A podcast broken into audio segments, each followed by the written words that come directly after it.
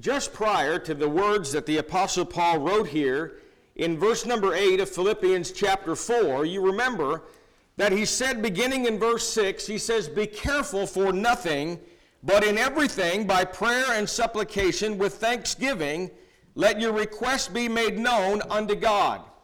And then he says, And the peace of God, which passeth all understanding, shall keep your hearts and minds through Christ Jesus.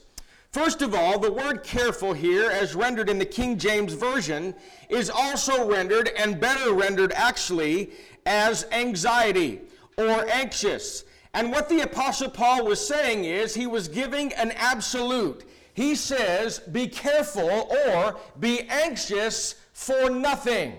Now, more on that in just a moment about how difficult it is, and I know that it is. Everyone that's here under the sound of my voice, truly or surely, at one point in time, at least in your life, have had challenges that were before you that caused you to be very anxious and caused you to feel anxiety.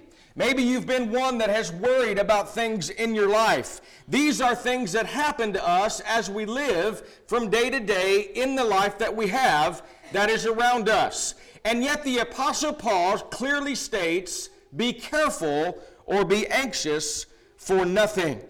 You know, anxiety, by definition, Mr. Thayer says, is to be pulled in different directions. It's when our hopes or and our fears are pulling us in an opposite direction.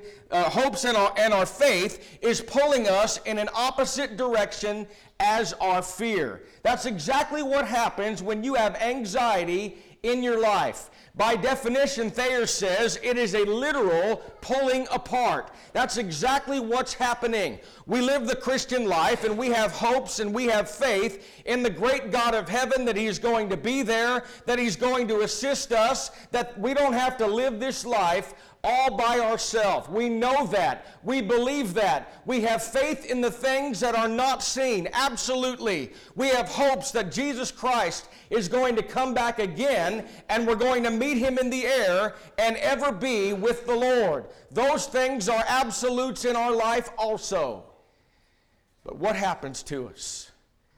What happens is from time to time, our fears pull against our faith. And when your fears are struggling against your faith, you are literally pulling yourself apart inside, and that is anxiety. A synonym for this word is the one that is commonly referred to as worry. And worry means, by definition, to strangle. Oh, it's certainly no wonder why the Apostle Paul said not to be anxious, because it will literally pull you apart inside it will literally strangle you, causing both physical and emotional side effects as well.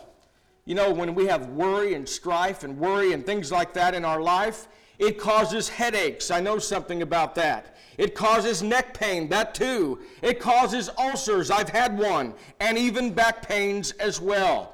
Worry, they tell me, affects our thinking, it affects our digestion, and it even affects our coordination. You know, I'm also told this too that when we are faced with anxiety or there's something before us that causes us to be anxious, you know what that adrenaline feeling that you get sometimes, that boost of adrenaline? That's when the cortisol levels in your system are elevated, and therefore it, they call it the fight or flight thing. You have to make a decision. Am I going to stand here and be harmed, or am I going to run? When the cortisol levels are elevated in your system, in your body, it is normal and natural. But did you know that if the cortisol levels in your body remain elevated and do not go down, it causes harmful side effects? And get this too it even makes you get fat. It even makes you gain weight when that happens in our life. The Apostle Paul said, Don't be like that. He said, Don't be anxious and don't be anxious about anything. And then he gives us a formula whereby we can succeed. Notice where he says this first. He says, Be careful for nothing. That's an absolute. But then he says, Pray about everything. Isn't it true, though, that oftentimes we pray when we're desperate? excuse, me. We pray when we're desperate. We wait until we are absolutely faced with desperation. We are so saddened, we are so desperate. Now, as an afterthought, I've tried and exhausted every other thing that I can possibly think of to do, so now I'm going to pray. That is not a pattern for success, and it's not the antidote for anxiety. Paul says, pray first. He says, pray about everything, and that also is an absolute. But the question is, what kind of prayer are the kinds of prayers that are going to help us to be successful? Number one, the Apostle Paul says he uses the word prayer. Now, oftentimes we use this word in a general sense, and rightfully so, of any time that we speak to God. You know, just a moment ago, our brother directed our minds in prayer.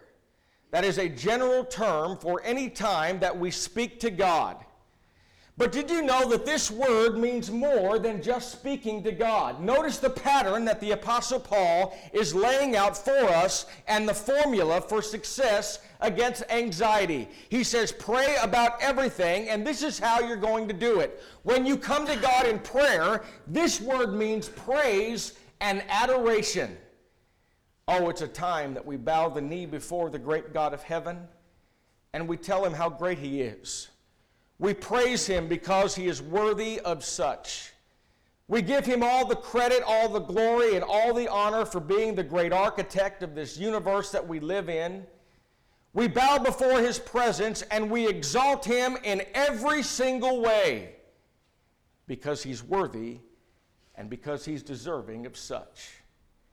But you know, there's something else that is good by praising God that we learn in our prayers when we come to God and pray like this first, see, what we do sometimes is when we're desperate, we may have a, a, loved one that's sick, we may be losing a job, we may be in financial problems or whatever it is. So we go to God, and the very first thing we do is, Please, God, help me through this, or Please, God, remove this, and so on and so forth. Paul says this, and I don't think they're listed in this order just out of coincidence. He says, when you pray, you come together and you pray to God, and you do so in praise and adoration to Him and for Him. And when you do, you give Him what He deserves. But number two, what else? Have you ever prayed to God because your problem was so big you couldn't even fathom how you're going to get through it? I've done that. Everyone that's here has done that. When your problem seems greater than you can bear. So you desperately pray to God for relief in that regard. But if you prayed like this and you exalt God, there's something else that it does too. It changes your mental outlook on things, doesn't it? Because now what you have thought was so great in comparison to how great God is, it pales in comparison. Now it's time to let your requests be made known. And the Apostle Paul says, with supplication. Supplication is the time that you pour out your requests. You let your requests be made known unto God. Now, why do we do that? It is true that this great God of heaven that we've been speaking of, that we've been praising, and all of that, it is true that He knows me so well that even the very hairs on my head are numbered. He knows my needs before I ask Him. There is nothing in this whole world that I could say to God that He does not know. And the purpose of this is such, as the Bible teaches, we come together and let our requests be made known unto God because the Bible says, You have not because you ask not. Therefore, the blessings of God, the help of God, the assistance from God, and all of that is waiting us if we will pour our hearts out to Him and ask in faith believing according to His will. But thirdly, Paul says, pray with thanksgiving.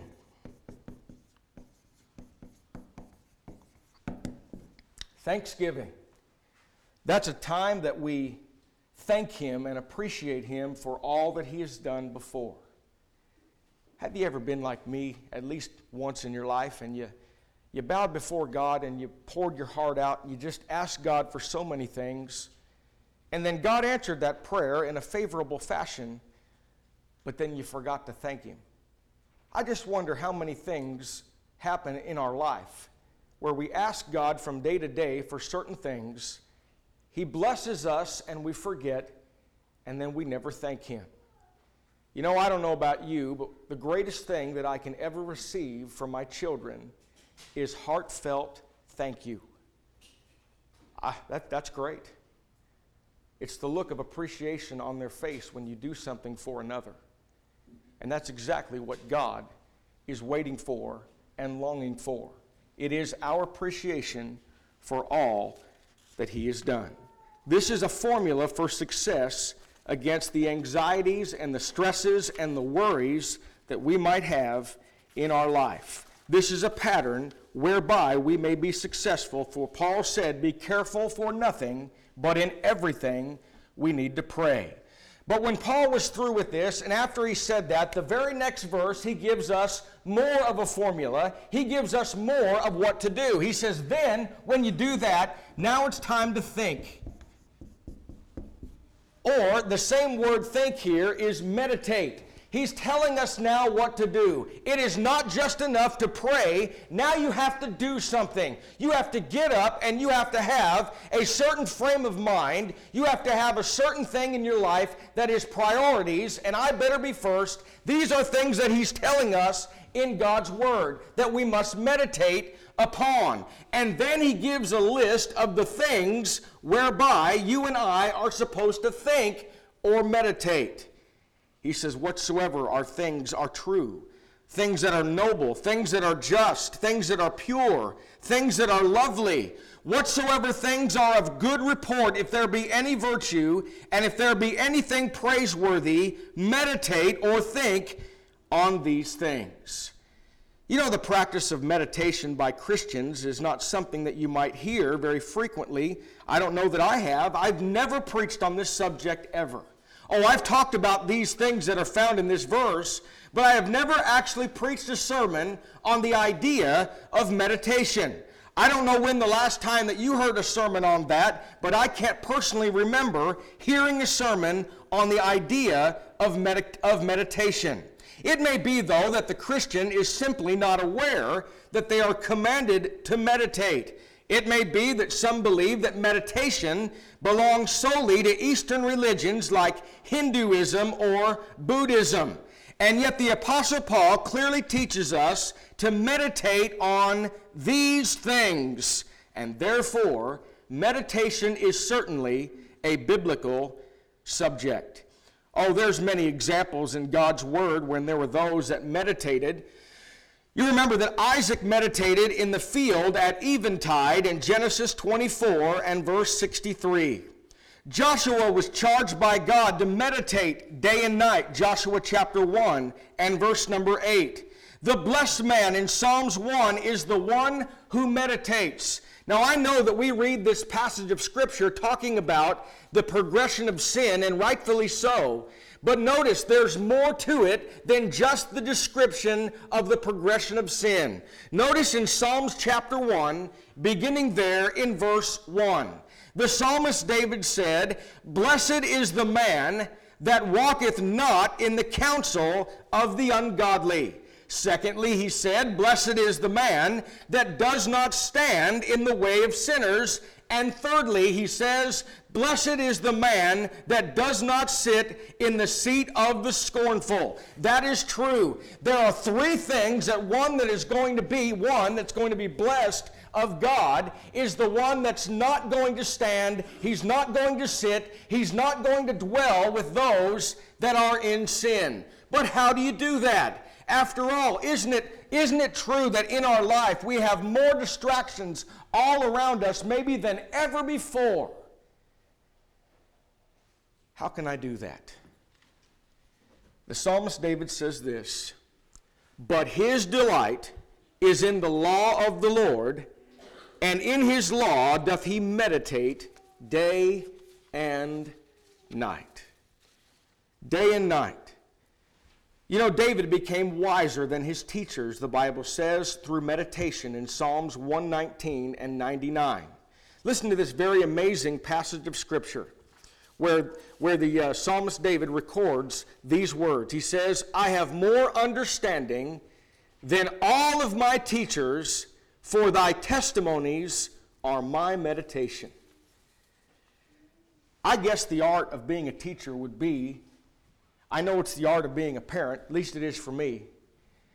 I want to rear my children in such a way that they live their life and become better than I am. That's what I want. I want to proudly feel like my children have accomplished far more than I've accomplished. I hope and pray that my children know more about the Bible than I ever knew. I hope that they become better people than I've ever been. I hope and pray that that's the case. But you know, when you have a student that's following a teacher, it isn't often and it isn't common that the student will surpass the teacher unless the student diligently does certain things. The teacher can teach it, he can preach it, he can go over it, he can remind them, he can repeat it, and on and on and on. But the student has the responsibility of doing something to surpass the instructor. And David said this I have more understanding than all my teachers. Why? For thy testimonies are my meditation. The student must, in fact, take these things, meditate upon them, and, and improve theirself as a result.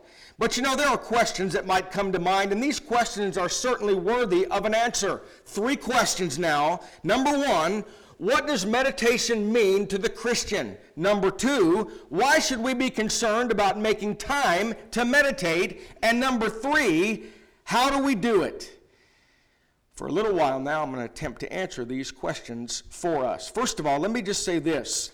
When we discuss biblical meditation, let me just talk about what it is not. You know, if I were to go out in the world today, today, tomorrow, whatever it was, and I were to walk up to people at random, say I chose 10 people, and I were to go up to them at random and I were to say, Give me the very first thing that comes to your mind when I say the word meditation. Listen, I'm not trying to make fun, but isn't it true that the majority of people, the majority of people in the world would say that the very first interpretation or the very first thing that they have in their mind by way of their uh, thoughts and, by the way that they perceive it would be someone sitting Indian style with their hands like this, making those circles with their hands. I don't know what that is, the circles. And sitting there with their eyes closed and humming a little tune as they sit there in meditation, contemplating whatever it is that they're contemplating. That's not the meditation of the Bible. That's not the meditation that's found in God's Word. It's not the kind that's practiced by many Eastern religions like Hinduism and Buddhism or transcendental meditation, where the object is to experience truth, experience peace, and being that is inexpressible. It is not the kind that is practiced by quote unquote Christian mystics like Quakers and others found among Roman Catholics and Protestants. These meditate in order to experience God or to receive some revelation from God. In other words, they meditate thinking that if they can take their mind and they can clear their mind, in fact, that's exactly one of the definitions of some of their meditation in Eastern religions. You take your mind and you empty it. And then you sit there and you meditate and you, and you focus and you're ever so still and quiet, waiting to receive some revelation that's going to come to you, that's going to make it very clear, and you're going to receive it for the very first time. But is that what the meditation of the Bible is all about? Eastern and Christian mystics quote unquote, meditates for the purpose of sub- subjective meditation. Empty the mind in order to find some received truth that they've never known before. But the meditation of the Bible, by definition, get this now, it's to dwell or contemplate on some truth or reality already revealed. It is a objective form of meditation. In other words, every single thing that has ever been revealed to man has already been revealed. Every single thing that is going to be revealed to man has already been revealed. There is nothing spiritually that you will ever learn that is not already found in God's Word. Now, it very well may be that you didn't understand something in God's Word, and because of prayerful study, you now understand it, whereas 10 years ago, maybe you did not. But that was not a form of revelation to you through meditation. It's something already revealed. Here it is, and you meditate upon what has already been revealed, and that is the meditation of the Bible. To be more specific, the man after God's own heart is one who meditates on such things like the Lord Himself. I want you to notice now some of these things that if our minds are focused on various things, it is going to help us to not do other things. Have you ever found yourself, you're trying to live the Christian life, you really want to, deep down in your heart, you really aspire to do the things that are right in living the Christian life. But all of a sudden, as you go out into the world, you are faced with temptations as they come your way. And it just seems like, and oh, are you ever so sorry when you do, but it just seems like these are things cast before us in our life, and what do we do? We stub our toe here, we fall down there, we trip over here because our minds are not actively seeking what it should. You know, you know this as well as I do. You've heard me preach this for years and years and years and years. And you know this. But you can't do two opposite things at the same time. It is impossible. Uh, it is impossible for me to meditate on Jesus Christ Himself the Lord Jesus Christ that gave his life on Calvary's cross for me and shed his blood there for the sins of the world, it is not possible right at that moment for me to meditate on Christ and at the very same time be thinking about sinful things and sinful pleasures. I have to stop doing one in order to do the other. What's Paul saying? He's telling us meditate or occupy your minds occupy your minds. My grandfather used to say, Frank Brancato, the one that I was named after, used to say, as you know, idle hands are tools of the devil. And then he would say this, but an idle mind is his workshop. We can never empty the mind and clear the mind. Oh no, we need to occupy the mind. The question is, what are we occupying the mind on?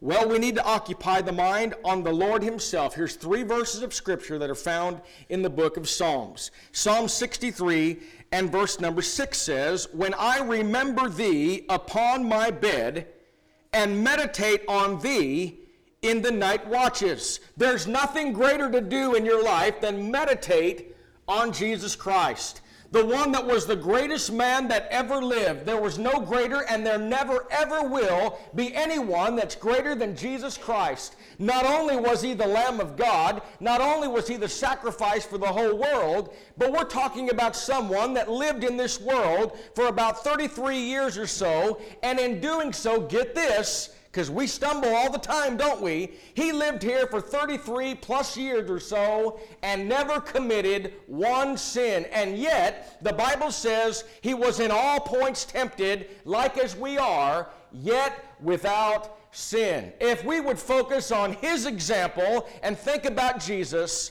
how can we ever fall from grace? How can we ever, ever fall?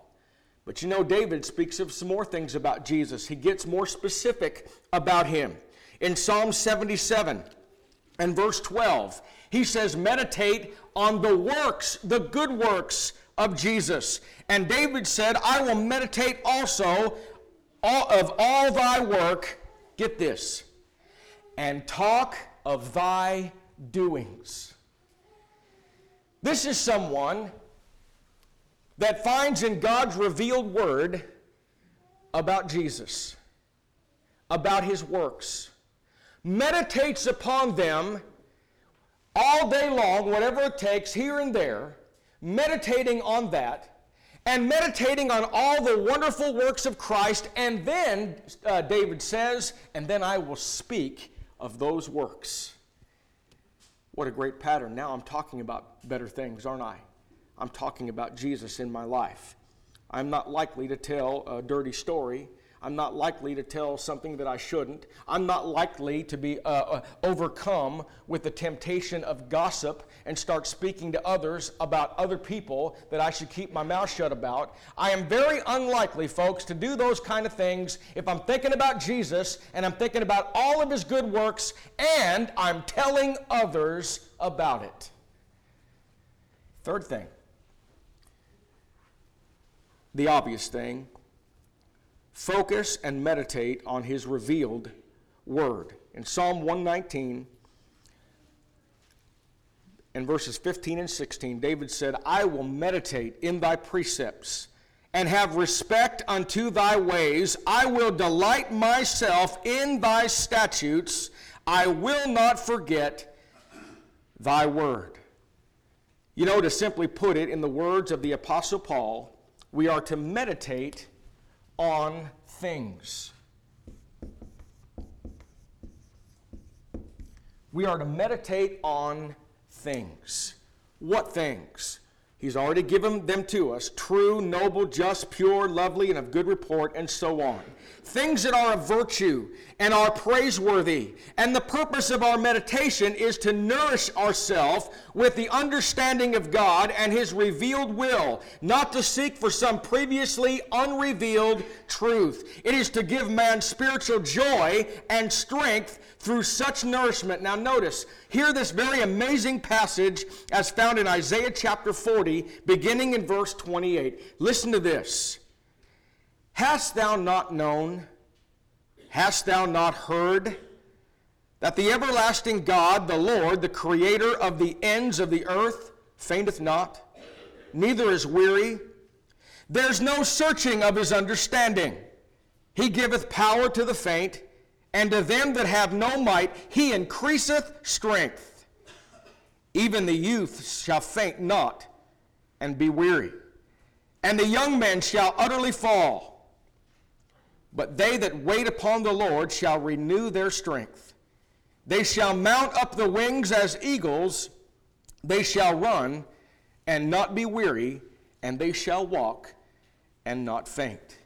Oh, the nourishment that we get from meditating upon the proper things, meditating on God's Word. But number two this morning, though, why should we do it? Well, we've just talked about a source of strength. Psalms 1, verses 1 and 2. We talked about blessed is the man that doesn't do these things. Why? When he's not doing these things, it's because he's doing these things. He's meditating on proper things. We get the nourishment and help that we need and encouragement that we need in the passage that we just read from the book of Isaiah. It's an important part also, number two, though, of our transformation. You know, a goal of a Christian is to become more like Jesus Christ in all the days that we live.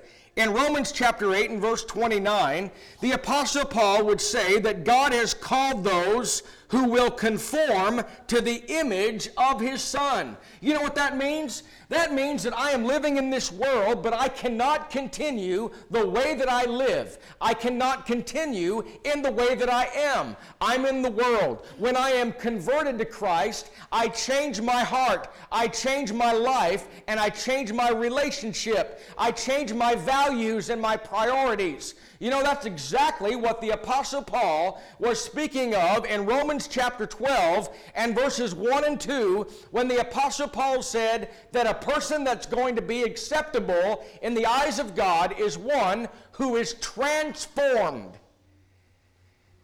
That means I have to change into something else. Because God will not accept me in the worldly state that I'm in until I transform myself and change. And that is repentance. Meditation is valuable because it is a helpful tool in the transformation process. Romans chapter 12, verses 1 and 2, Paul said, I beseech you, therefore, brethren, by the mercies of God, that ye present your bodies a living sacrifice, holy, acceptable unto God, which is your reasonable service. And be not conformed to this world, but be ye transformed by the renewing of your mind, that ye may prove what is that good and acceptable and perfect will of God. You can't be transformed, folks, without continually being renewed in the mind. And the only way that you can renew your mind is to meditate upon these things in this book. That's the only way you renew your mind. And, folks, I'm not just talking about coming down here on Sunday morning and hearing God's word and renewing your mind, or Sunday night also, or Wednesday night, or whatever it is. That's not enough renewing. We're spending far too many t- times, far too many hours in the world. And when we think about that, if the only nourishment we're getting and the only reminders that we're getting and the only time we renew our mind is in the public assembly of the Lord's church when we hear a sermon from the pulpit, that is not enough renewing to make you transformed and to make you all that you need to be for the Lord. If I'm transformed, I'm changed. You ever have, hear somebody say, Oh, did you see Johnny? Man, he's changed. I never thought he had it in him. He's changed. You ever see someone that lived their life, for sake of a better term, as the devil's disciple himself?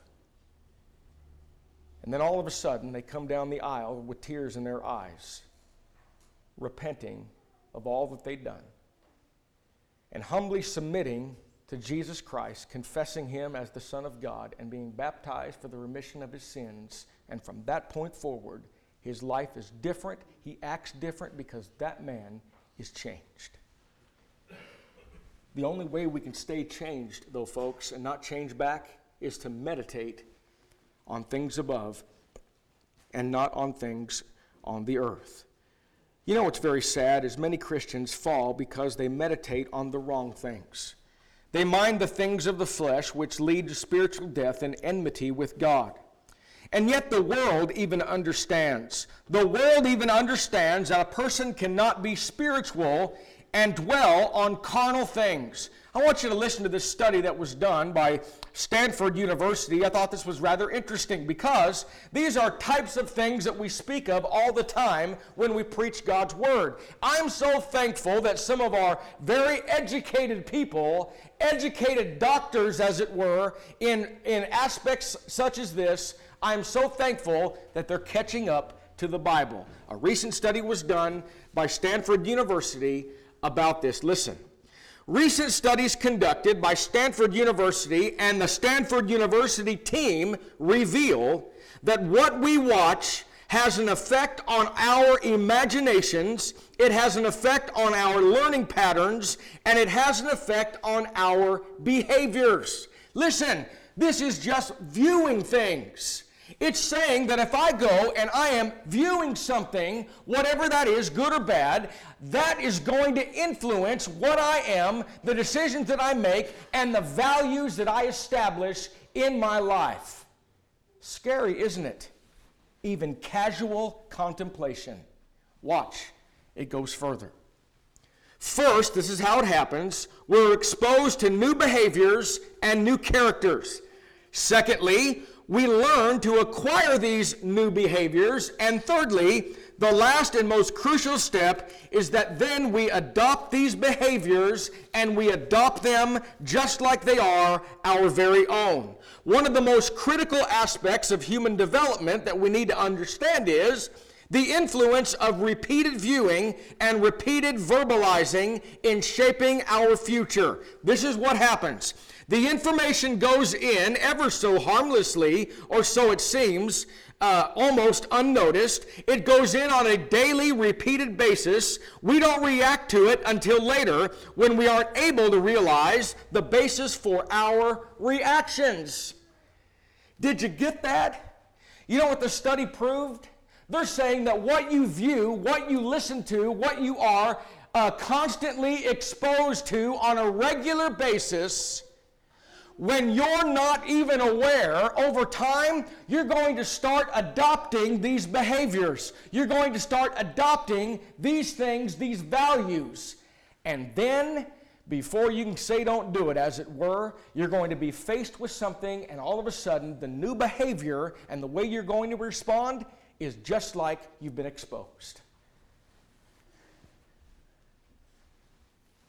Their conclusion was this in other words, our value system is being formed without any conscious awareness on our part and our conscious awareness of what's happening. And get this, I love this. They summed it up by saying, You see, you are what you watch and you are what you think.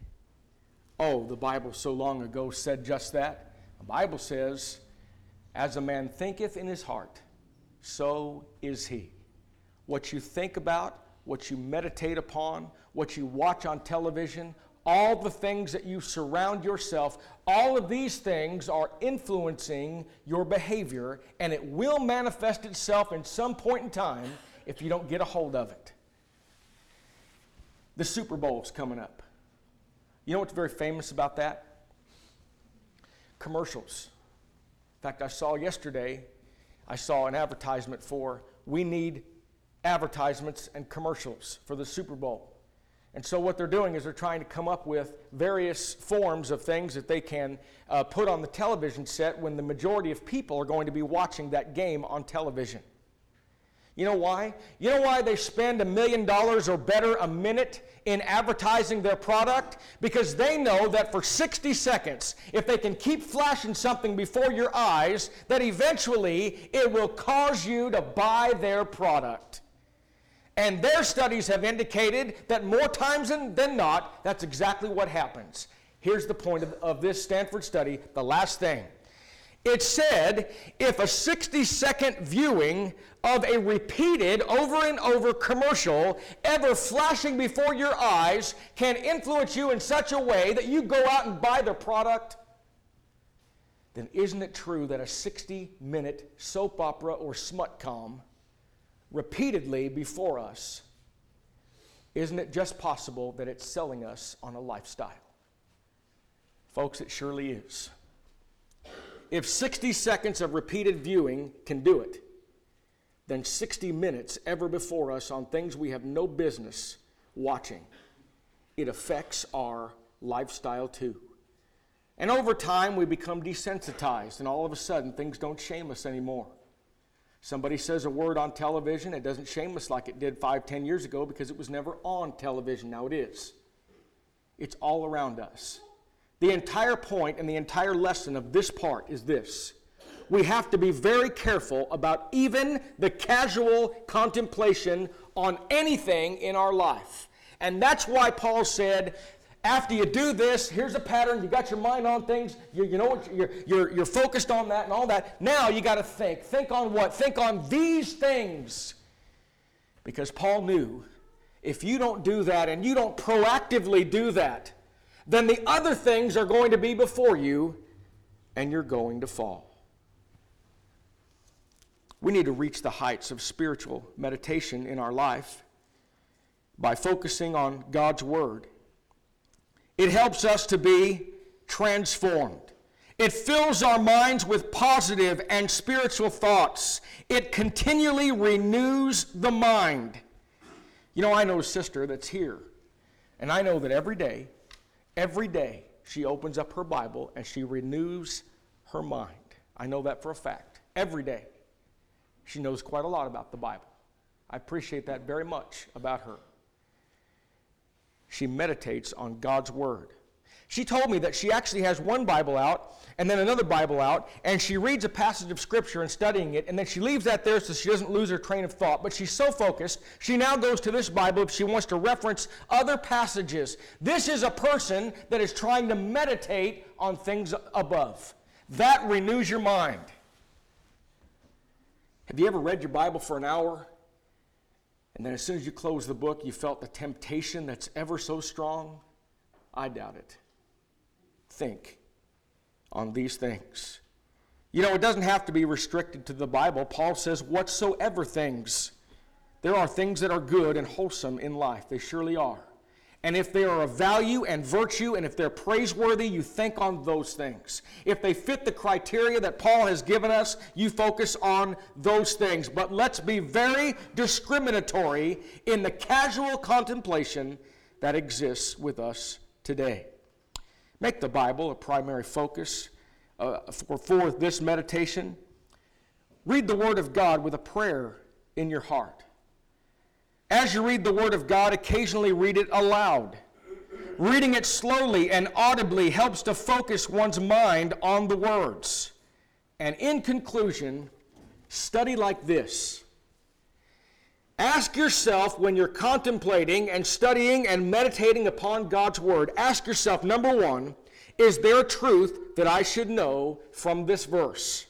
Number two, ask yourself, how does this passage of Scripture how does it, how does it affect any previously held convictions? Number three, ask yourself if, if, is there something that I should stop doing in light of this verse? Number four, is there a practice that I should change in my life? Number five, is there a habit that I need to begin?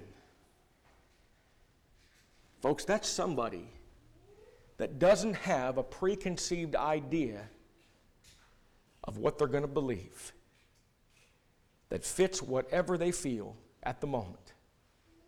That is somebody that is willing with an open mind, a truly open mind. Open for what? What's already been revealed. And you study it with a prayer in your heart. You meditate upon it. You apply it in your life. And Paul said, if you do that, you're going to be successful in living the Christian life tonight if you come back. Lord willing, I'm going to talk about the very next verse briefly. But Paul said something very interesting. Now, think about this.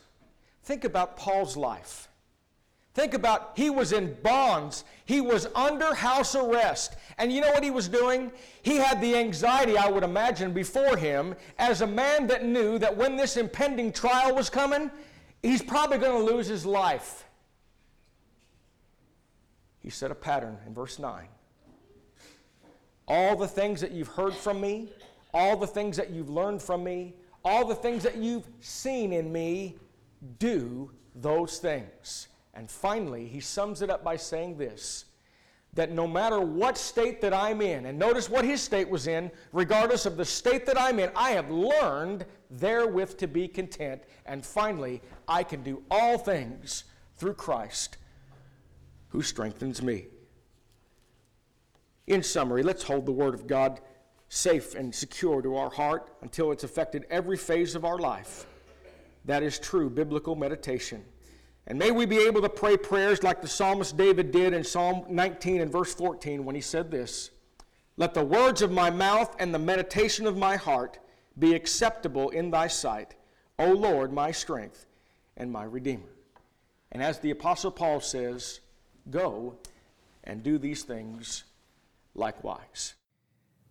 We thank you for listening to our podcast put on by the Church of Christ at 2215 Planz Road in Bakersfield.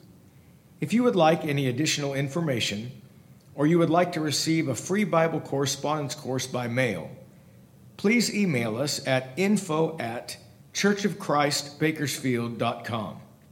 Our service times are Sundays at 10:30 a.m and 5 p.m., and Wednesdays at 7:30 p.m. Please make plans to join us. We would love for you to be our honored guest.